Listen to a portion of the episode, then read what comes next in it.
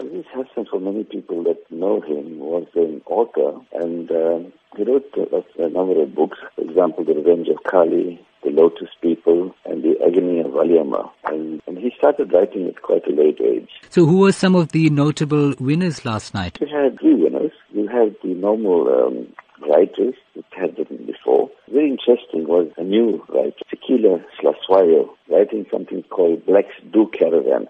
Yeah, the normal story is that uh, caravan is mainly for, for the white population, but yeah, she actually went to sixty different sites, and she wrote a wonderful book called Blacks Do Caravans. So it was a lovely discussion on caravanning around South Africa and what a wonderful country we have. And, and you know, we went to all the different provinces and had all the sites in this country. It was fantastic. So she was one of the winners.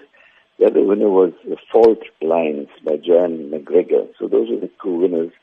Uh, usually we have one winner, but, you know, one couldn't choose between the two. So the judges actually uh, chose both these uh, books and both the authors. And the last one was uh, a new author, debut author, author uh, Kanita Hunter. She wrote a Diary of a Guji Girl.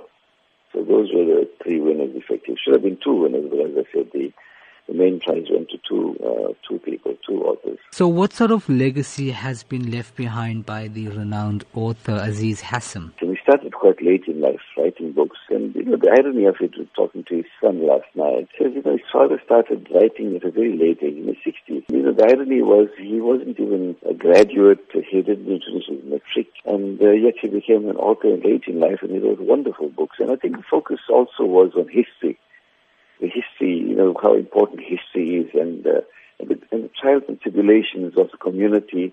For example, in Lotus People, he spoke about trials and uh, tribulations of the people in the Chespa area, you know, the area, uh, central Durban, so-called Indian area of central Durban. How would you describe his novels in terms of preserving Durban culture and being of relevance in today's era? I think it's important as far as the history is concerned. Because his novels, for example, The Revenge of Kali, I mean, he spoke about really the indentured laborers and that type of thing. Lotus People, he spoke about the colour, you know, the, the Chespa.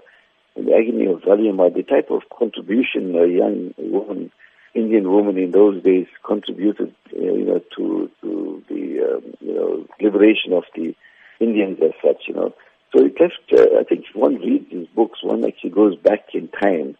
And I think for the for the youth of today, who really don't understand and know that uh, the type of history we've been through, the type of challenges that the, the community faced in those old days, you know, the Indian communities.